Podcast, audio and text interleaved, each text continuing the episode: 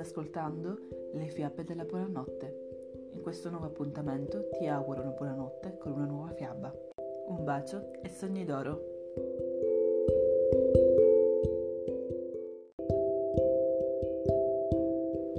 Sì, sempre gentile.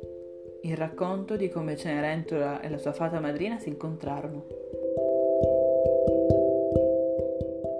Cenerentola era sempre molto servizievole dal momento che era costretto a obbedire agli ordini della sua matrigna e delle sorellastre.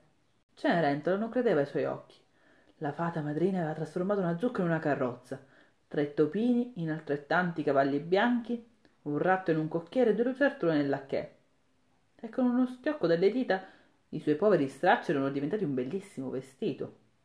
Era pronta per il ballo del principe, e dire che quello per lei era un sogno irraggiungibile. Non aveva neppure mai osato sperarlo. Ma quindi sei davvero una fata?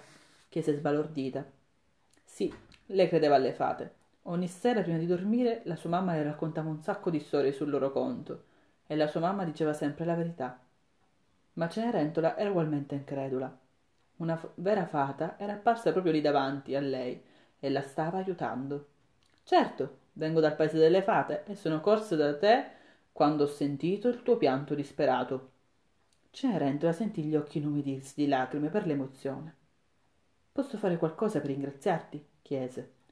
La fata madrina scosse la testa. Mi basta il tuo sorriso.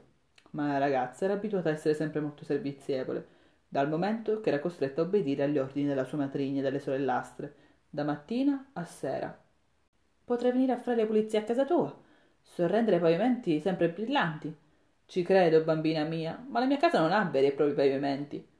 Potresti dare tutti i tuoi vestiti, propose Cenerentola. Come vedi il mio abito è magico e non ho bisogno di essere stirato. Allora, mormorò la ragazza ragionando, potrei cucinare per te. Ma io mi nutro di aria e di luce, sorrise la fata.